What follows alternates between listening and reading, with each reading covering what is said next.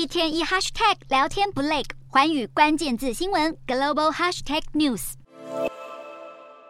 普京在去年年底与习近平进行了视讯通话，不但大方邀请习近平出访俄罗斯，双方也达成了在贸易以及能源方面进行合作的共识。在普习视讯后大约一个月的时间，一月三十日，俄罗斯外交部发布声明，表示随着俄乌战争一周年将近，习近平预计会在今年春天出访俄国，加强两国之间的合作关系。事实上，十几年来，中国一直是俄罗斯最大的贸易伙伴。今年又遇上俄乌战争，使欧美国家纷纷发起对俄罗斯的经济以及贸易制裁，这反而使俄中贸易量飙升，两国的合作关系也变得更加紧密。让人好奇的是，俄乌战争战事马上就满一年了，究竟有多少外国企业配合经济制裁，主动撤离俄罗斯？虽然有许多国家扬言要携手合作抵制俄罗斯，但根据 CNBC 报道，直到去年十一月，仅有不到百分之九的外国企业完全撤出俄罗斯。专家表示，这可能是因为个别企业考量到商业利益与退出俄国对公司营运的冲击，以及退出后原有资产恐怕会被俄国收归国有等等，使得企业撤出俄罗斯的计划面临巨大瓶颈。除了经济上的制裁以外，体育界也大动作对俄国侵略乌克兰的行为进行抗议。国际奥林匹克委员会 IOC 也发起了制裁措施，包含不邀请俄国以及白俄罗斯的政府官员参加国际体育赛事，并且在制裁期间不会在这两国境内举办体育赛事。不料，近期 IOC 却提出让俄国与白俄的选手以中立运动员的身份